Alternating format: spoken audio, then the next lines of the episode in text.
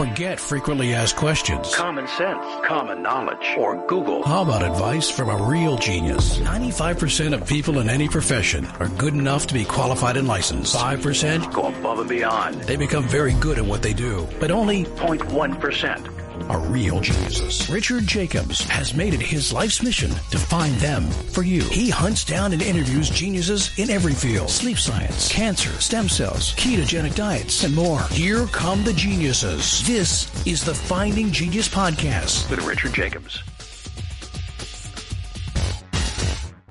Before we begin, a note from our sponsor.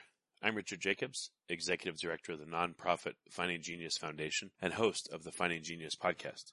In late 2016, I was rear-ended at 65 miles an hour by a truck on the highway, which sent me off-road into a ditch. The impact of the collision gave me a concussion and other injuries.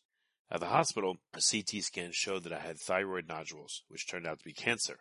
It was then, when I had a biopsy of my neck, that I realized even if I was a millionaire, I wouldn't want a second or a third biopsy due to the pain and the invasiveness of it. And appointments at that time for thyroid experts were three to six months out, and I was worried about dying now, even if that was irrational. So because of this, I've decided to raise money to conduct a literature review on steroids on the causes of anxiety and depression, a condition that affects well over 50 million people in the United States and hundreds of millions worldwide.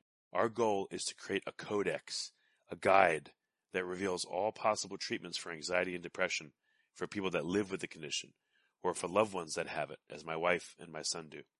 To find out more about our fundraiser, visit findinggeniusfoundation.org and click on current initiatives. And now to our guest. Hello, this is Richard Jacobs with the Finding Genius podcast, now part of the Finding Genius Foundation. I have Glenn Mattes. He's the CEO of a company called TFF Pharmaceuticals. And we're going to talk about uh, TFF and his work. So, Glenn, thank you for coming. Thank you, Richard. I'm, I'm humbled by the title of your podcast. Hopefully, I live up. Hopefully, I live up to the billing here. Yeah, no, it looks like you have an interesting background. Would you just give a brief description of how you came to TFF? You know, a bit about your background first. Sure, I'd be happy to. And thanks for the opportunity. So, I've actually um, had the pleasure of being in the pharmaceutical industry since back in 1979. And the first, oh, you know, almost 30 years of my career, I spent in the big pharmaceutical part of the business. And I've had the uh, pleasure of working for uh, companies like uh, Rhone Poulenc which became Sanofi, uh, Centocor, which was one of the initial biotech companies, and we um, then were acquired by acquired by Johnson and Johnson, where I had uh, worked for 15 years and became a, a, uh, company president, global company president for one of their uh, groups uh, called Tech, and I worked there specifically in the HIV, um, hepatitis C, and oncology space. And after leaving Johnson Johnson, I've been working serially um, as a board member or officer of companies that were either in um, early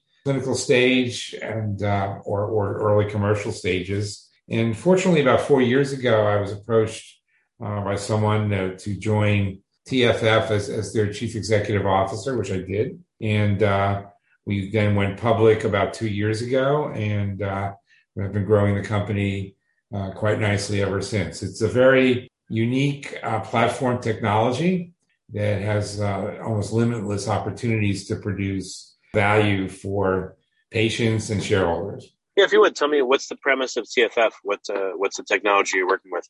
Sure. So uh, again, thin film freezing is, is the name of the technology, and it ha- can base the basic value proposition is that it can improve properties of drug formulation, delivery, administration, ultimately uh, producing products that have at least equal efficacy, perhaps better efficacy, but certainly an adver- better adverse events profile for versatile applicability across a series of diverse therapies and indications. So we work uh, in almost every kind of drug class, uh, large molecules, small molecules. And our business strategy is, is really um, a hybrid of developing products internally. So we have clinical stage compounds that we're developing here, as well as then using the technology to part with to partner with pharmaceutical companies to apply the technology to their compounds uh, or the government or even academia.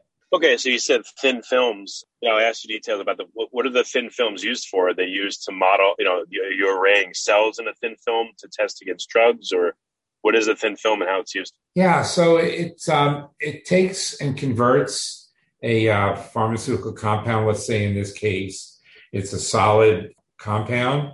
We get that compound into a solution using FDA approved excipients. Once in solution, we drip that uh, liquid onto a cylinder, stainless steel, steel cylinder that is cryogenically frozen, temperature somewhere between minus 50 degrees and minus 180 degrees Celsius. That cylinder spins slowly. And as you can imagine, Richard, when you drip something liquid onto something that cold, it flash freezes. Now, why is that important? It's important because that rapid freezing enables us to capture the drug in, in a very highly active state. So the ultimate powders that we produce are, are highly concentrated. So we we take these wafers that form on the surface of the cylinder, we capture them in a liquid nitrogen bath.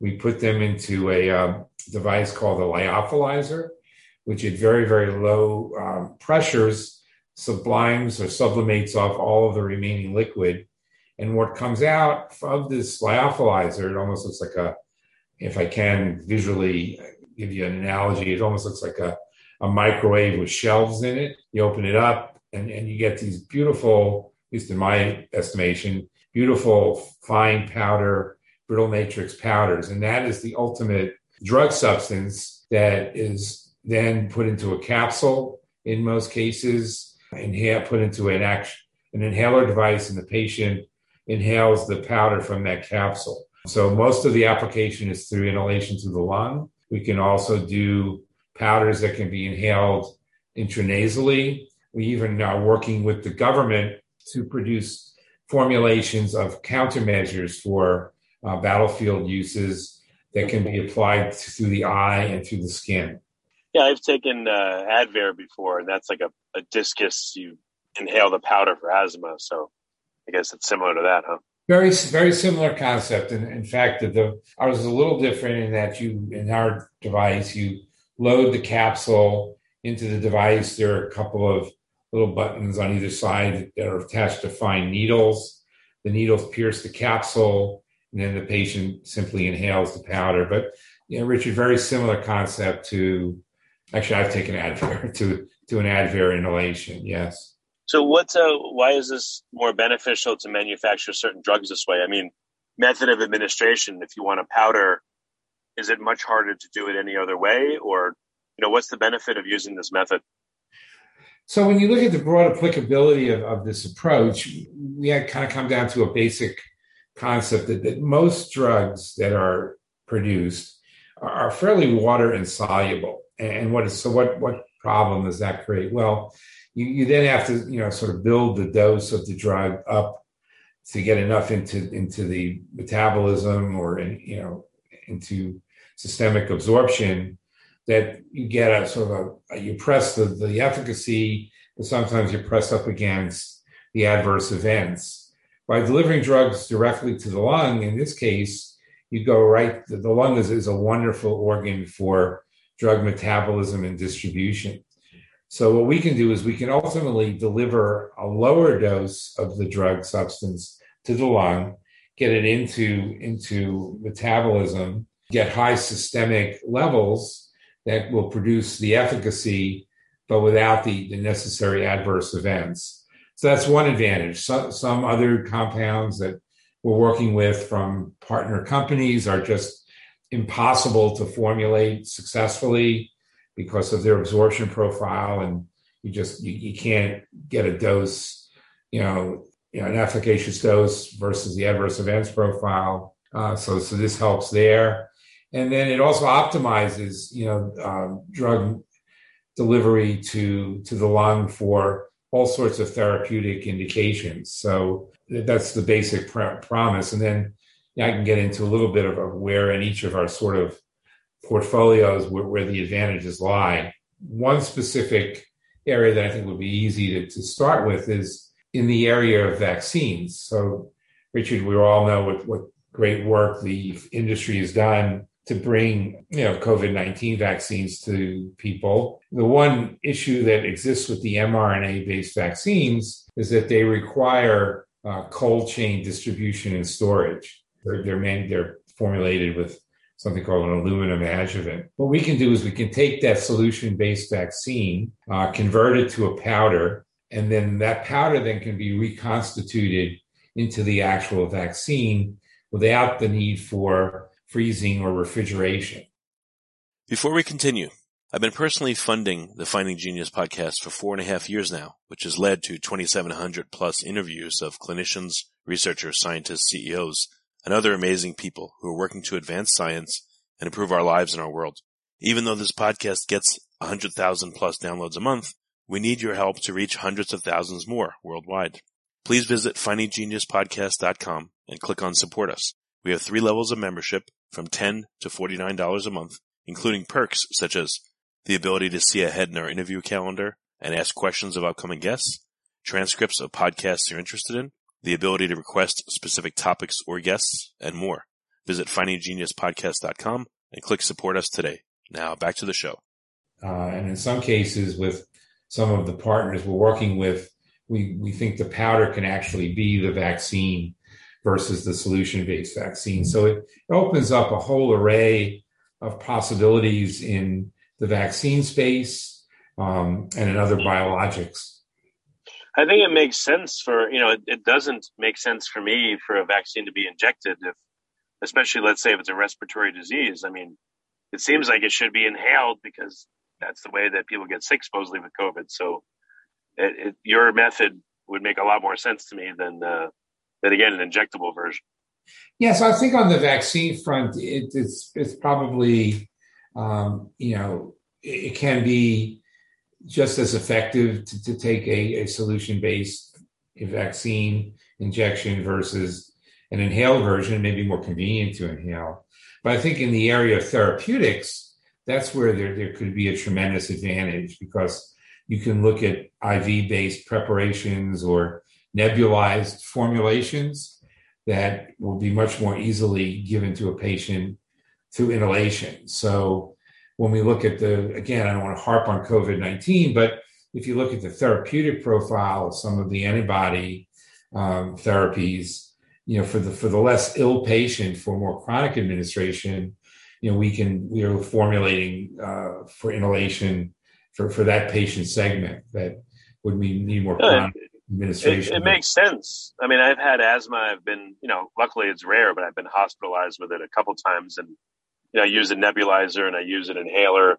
and it's nice. Even though the inhaler is corticosteroids, it's not necessarily as mm-hmm. as systemic as me swallowing a pill. It can be more localized in effect. So I can see why these these formulations are useful. Yeah, and, and again, if you when we when we dose directly to the lung, you, you get at a lower dose a much higher systemic blood level, right? So you, you really can optimize the efficacy without producing the same systemic effects that could, that could be quite profound with, with many different drugs. Um, one of our internal, well, two of our internal programs are reformulations of existing compounds. The first is uh, a thin film freezing version of a drug called voriconazole, which is a very effective antifungal. Uh, we're developing it specifically for an orphan indication called invasive pulmonary aspergillosis, very serious uh, lung fungal infection. Number of patients who, who get these infections have quite compromised respiratory systems. They have HIV, cystic fibrosis, chronic pneumonias, COPD, and they require more chronic administration of, of voriconazole. Well, by giving the drug through the lung, we can give the drug for longer periods of time without getting the uh, resulting side effect profiles, which usually affect the, the liver. The second compound is a thin film freezing version of tacrolimus. Tacrolimus is the leading immunologic compound given to patients post organ transplant to prevent rejection of that, uh, that organ, and also a chronic med that has the potential to produce pretty profound renal impairment. And what our studies will hopefully prove is that we get equal or superior efficacy without producing these similar renal effects, and thereby hopefully even increasing survival. So, and, and on and on and on. Why that hypothetical and now clinical uh, result to other drugs we're developing or what we're working in partnerships, this is this is the value that we're creating for for patients. If you like this podcast, please click the link in the description to subscribe and review us on iTunes. Yeah, it makes sense. If I have to have a drug administered, let's say once a day, even if I have to get it through IV, it's very hard for me to do that at home, or maybe I have to sit in the hospital. But if I can breathe right. it in through a little discus package, then yeah, it's much easier for me to do that than uh, I have yeah. to sit in the hospital. It makes and, sense.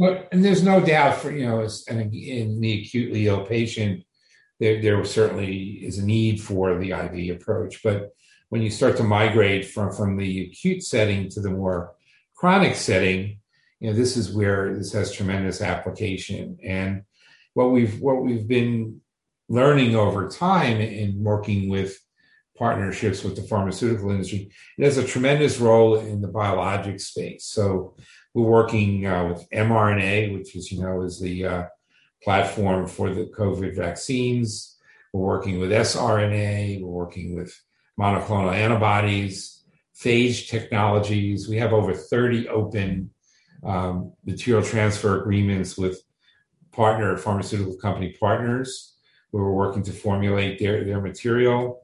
We have important relationships with the government at the Department of Defense, as well as uh, USAMRIID, Fort Detrick, and some very meaningful relationships with academia. Uh, mostly that, most of that work is focused on vaccines beyond just the COVID space. We're working um, with Dr. Ted Ross at the University of Georgia on universal flu, uh, Dr. Kartik Chandran at Albert Einstein Medical Center on VSV based vaccines, Dr. John Dye at USAMRIID on monoclonal antibody based vaccines to treat Ebola, encephalitis, Marburg, arboviruses. It goes on and on. Yeah, that's excellent. What kind of uh, conditions or drugs seem amenable to this process, and which ones it's it's not the best way? So, you know, knock on wood, we, have yet to encounter a product, compound, technology that we have not been able to formulate. We've actually done over 80 different uh, formulations. Now, so the, the in vitro work always is successful. Then it comes down to, you know, the, the actual compound that you're working with and, and will it have similar animal effect? And that could, you know, that, that could be related not necessarily to the formulation, but with the compound itself. So it really is a um, very ubiquitous technology, platform technology. Dr. Bill Williams is the inventor of the technology. We have two feasibility labs. Uh, Bill is a uh, professor of pharmaceutics at the University of Texas. We have two feasibility labs in, in his building there, and that's where we do all of this feasibility work. And then we produce product uh, with with contract manufacturing organizations at uh, at GMP quality levels. Okay, so you know, I don't know if you can discuss it as proprietary, but in your pipeline, what uh, in the next year or a couple years is uh, is coming for what conditions? Yeah, so um, I can talk about the partnerships we have, and I can talk in sort of a broad sense of you know the different categories of opportunities that we believe will will be uh, available through TFF technology. So the open partnerships we have, we have a uh, partnership with a company called Union Therapeutics. They're uh, located in Denmark. We're working on TFF versions of niclosamide. Niclosamide is a product that is uh, shown to be effective and is a therapeutic in COVID 19. We're working with Augmenta Bioworks on a series of monoclonal antibodies, uh, the first of which also is being developed as a therapeutic for um, COVID 19 and uh, we've just actually had, had data that it, it's also effective not against the four major variants of COVID 19. We'll soon have data on the Delta variant. Um, working with a company called Felix on some macrophage products, which could treat specifically lung disorders like cystic fibrosis. And we have a partnership with Plus Products in California to look at a thin film freezing ver- thin film freezing version of cannabinoids as an alternative to vaping. And then, uh, as I mentioned earlier, Richard, we are working across these different, you know, biologic platforms of the mRNA, sRNA, monoclonals, monoclonals, peptoids. And then, you know, our partnerships that we've announced with the government, we have working with, uh, have a CRADA with USAMRIID, uh, Dr. John Dye on producing two, um, at least two antiviral vaccines for Ebola, and Marburg, and encephalitis. We've just uh, signed a contract with Leidos, a company called Leidos, and we're a subcontractor to the Department of Defense, formulating countermeasures for battlefield use, which will be applied through the eye and the skin. Our academic relationships are with um, Dr. Ted Ross at the University of Georgia on universal flu, Kartik Chandran on VSV based vaccine, and Dr. Drew Weissman at the University of Pennsylvania, who actually is, is I think, gets most of the credit for his discovery on mRNA based vaccines. And he's uh, applying our technology to the work he's doing on, on future vaccine technology. And those are the ones I can talk, discuss publicly. There are, there's more than 30 other partnerships that are at various stages of, of development. Well, very good. Okay. Well, Glenn, what's the best way for people to follow up on TFF Pharmaceuticals? Where can they go? Sure. So we have a website, a TFF Pharma website, um, that they can certainly uh, learn more. And on that website, there's a way for them to, uh, for anyone who wants to be get more information, to contact the company. We we love to talk about the technology. There's a tremendous amount to talk about, and you know, that, that certainly is a way for folks to follow up and uh, learn more. There, we also have a tremendous bibliography of uh, studies that have been published on thin film freezing and specific applications of thin film freezing that have been authored uh, mostly by Dr. Williams and his team and others. So there, there's a lot of information available on TFF Pharmaceuticals, and our ticker symbol is TFFP. We're traded on NASDAQ. Very good. Well, Glenn, thank you for coming. And uh, like I said, I have some experience with inhaling some of these drugs for asthma. So it, to me, at least, it works. It's very convenient, and uh, I think it's a great thing you guys are doing. So thank you. Well, thank you, Richard. You be well, and uh, it's been great talking. We'd like to come back and update you on our progress. Excellent. Yeah, uh, that'd be good. Thank you. If you like this podcast, please click the link in the description to subscribe and review us on iTunes. You've been listening to the Finding Genius podcast with Richard Jacobs. If you like what you hear, be sure to review and subscribe to the Finding Genius podcast on iTunes or wherever you listen to podcasts. And want to be smarter than everybody else? Become a premium member at findinggeniuspodcast.com. This podcast is for information only. No advice of any kind is being given. Any action you take or don't take as a result of listening is your sole responsibility. Consult professionals when advice is needed.